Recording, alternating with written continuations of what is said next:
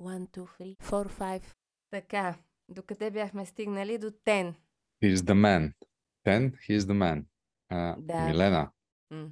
аз за разлика от теб бях на едно чудесно, елегантно, съдържателно събитие, наречено He is the Man 2023, организирано от платформата за медийно съдържание, най-големия медиен и стар медиен портал в България, DIRBG, който им домакинства този подкаст. Тези добри хора организираха събитие посветено на българските мъже. Те отличиха хора с безспорен авторитет и значимост за живота ни, като например писателя, поет и драматург Стефан Цанев, човека, който ни представлява пред света със своето кино и е българското предложение за Оскар с, филмово, с фил- с филма Уроците на блага Стефан Командарев и други смислени хора, но наживо в събитието, наживо на сцената на вънния клуб се явиха освен водещия Георги Тошев, също така актьорът Иван Бърнев, младежите от Молец, театралният режисьор Галин Стоев и също така генералният менеджер на Филип Морис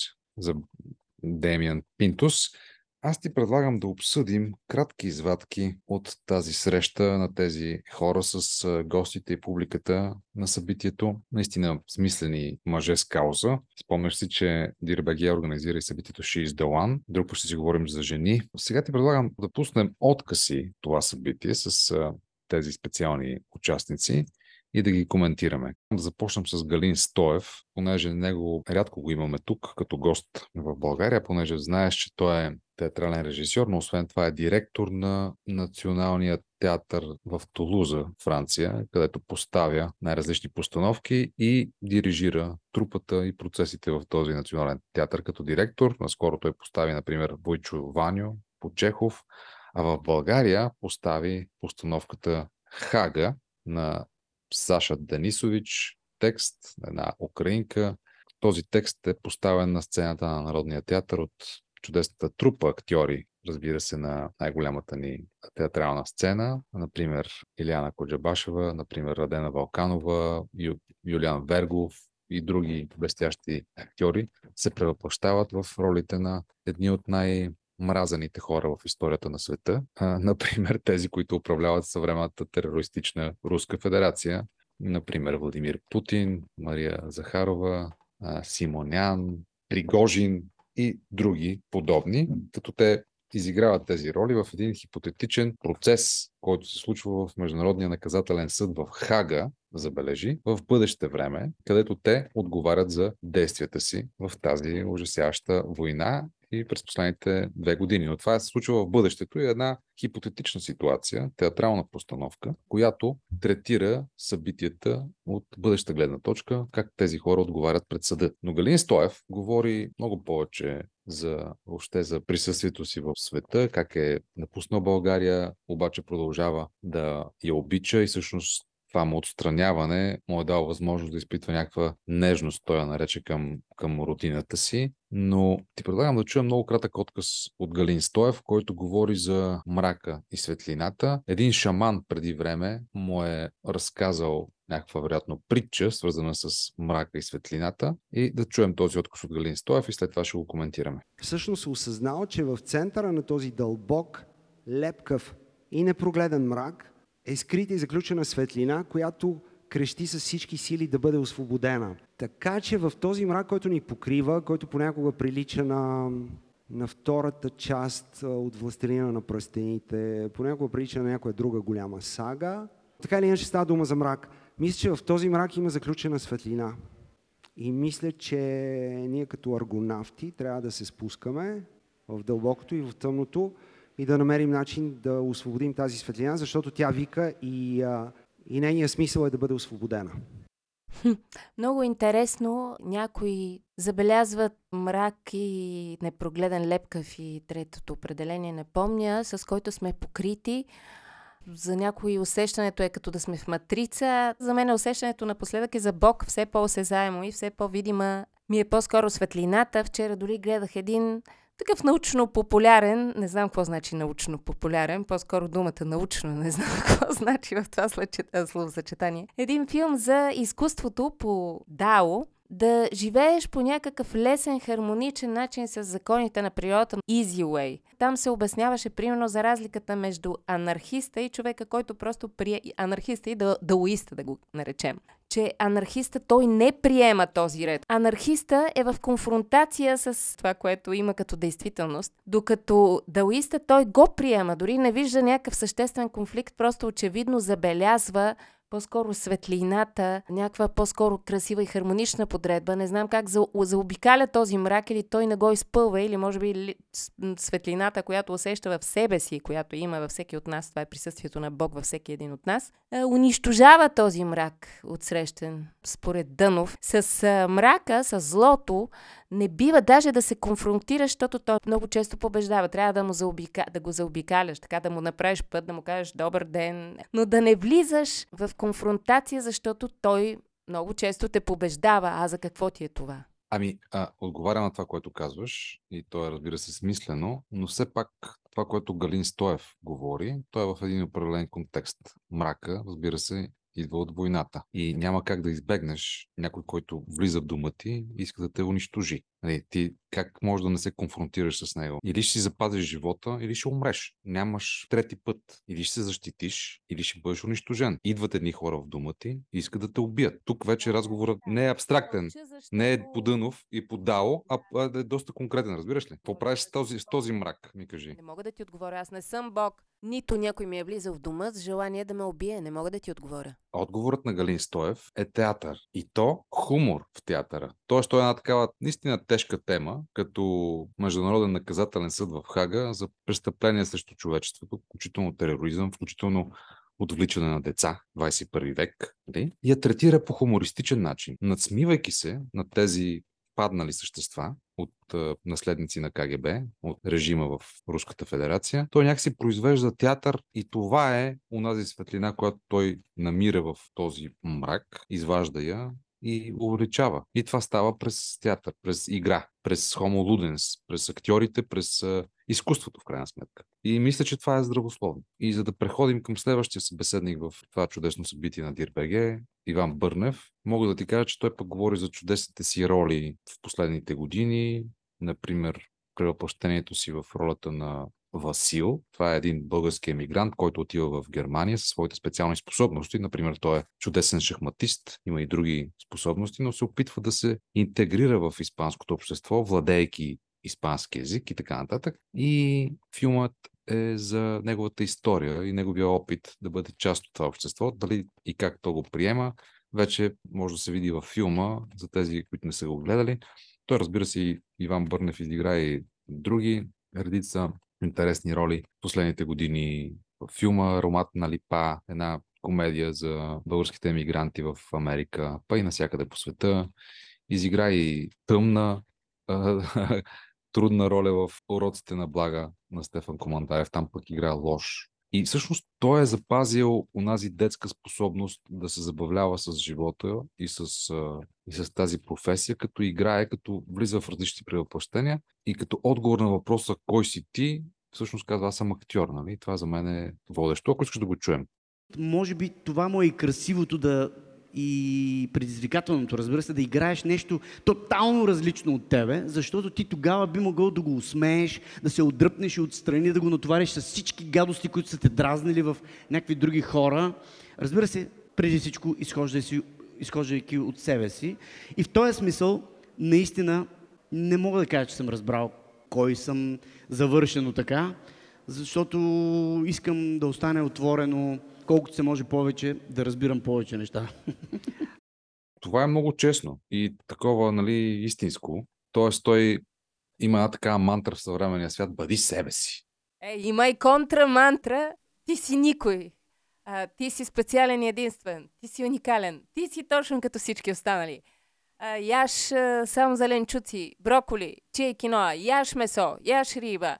Отпусни се, стегни се, спортувай повече, пълна почивка, работи повече, въобще не бачкай. Нали, всеки ти налива акъл, аз често си наливам едно малко и акъла сам идва. да, но ето актьорите, артистите имат тази привилегия да, да живеят безброй животи на сцените. за да разнообразим още този подкаст, да чуем и младежите от Молец, двамата сладури, какво имат те да кажат и след това да ги коментираме.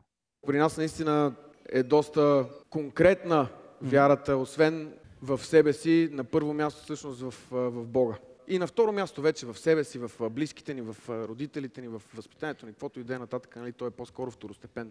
България е зажадняла за неща, които не съдържат псовни, не съдържат някакви глупости и просто бълвания на някакви клиширания агресия, ако мога да кажа. Ами всъщност България е жадна за това да хване един текст и да почне да го разнищва и постоянно получаваме някакви съобщения, а тук това сте имали предвид, тук това сте имали предвид. И това всъщност е прекрасно и аз много се радвам, че могат всички други хора, които толкова дълго време са казвали, тук в България няма как да се случи това, което аз искам да покажа, никой няма да разбере с мене, насречителният момент, в който ето, че май има кой да чуе всъщност. Това е, това е велико и дори аз съм супер насречен и до ден днешен продължаваме да се изненадваме с криската колко яки хора има, които слушат mm. и чакат с нетърпение такива да погълнат още и още. Ето отново и и двамата младежи от Молец, както ти ги нарече, изходиха с едно добро начало, че в техния път е бил проправен отново от тяхната вяра в Бог.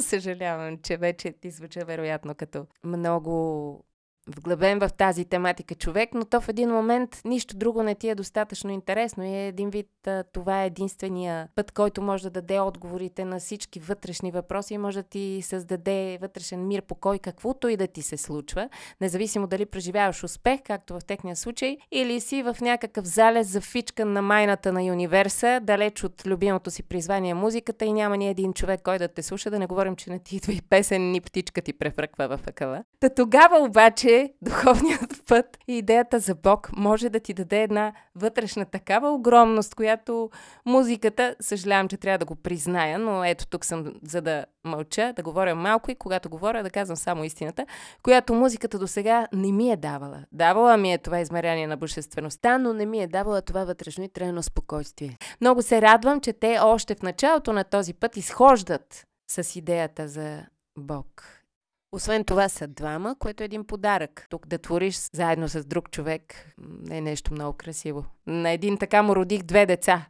Жоро и Свиленото става вече 789 песни имат по тази линия. И не са, не са само те. А, но младежите от Молец симпатични с това, че правят рап без да псуват. Защото по принцип рападжиите нали, са хора, които нали, на най- как да кажа, малкото съпротивление от простоти правят ефект. А тези, без да използват нецензурни думи, станаха супер популярни. И според мен, в това, което казват, нали, идеята за Бог, вероятно, дразни някакви хора, тя е вторична. Първичното е вярата. По-важното е, че всъщност това са хора, които вярват. Нали, го казват. И това беше най-важната планта и най-важната, как да кажа, посока на това, което те представиха тази вечер в He is the Man. Обосноваха всичко, което правят на базата на, на вярата. И всъщност това е много важно нещо, защото апатията, обезверяването, това да не знаеш къде си, всъщност е най-лесното пускане по празалката и по неща, които сме си говорили преди, депресия, безмислие и в крайна сметка липсата на здраве и на живот. Докато тези младежи, ето, акумулират чудесна светла енергия около себе си и през вярата, и през музиката, която правят, сега колко я харесваме и колко не е друг въпрос. Аз ти предлагам да пуснем накрая някои от прочетата на, на Молец и с това да завършим. Ако нямаш, разбира се, друго какво да кажеш около тези мъжки каузи. Подкрепям ги напълно, както и мъжката половина на човечеството, също и женската, също и общото, което създаваме заедно. Yeah.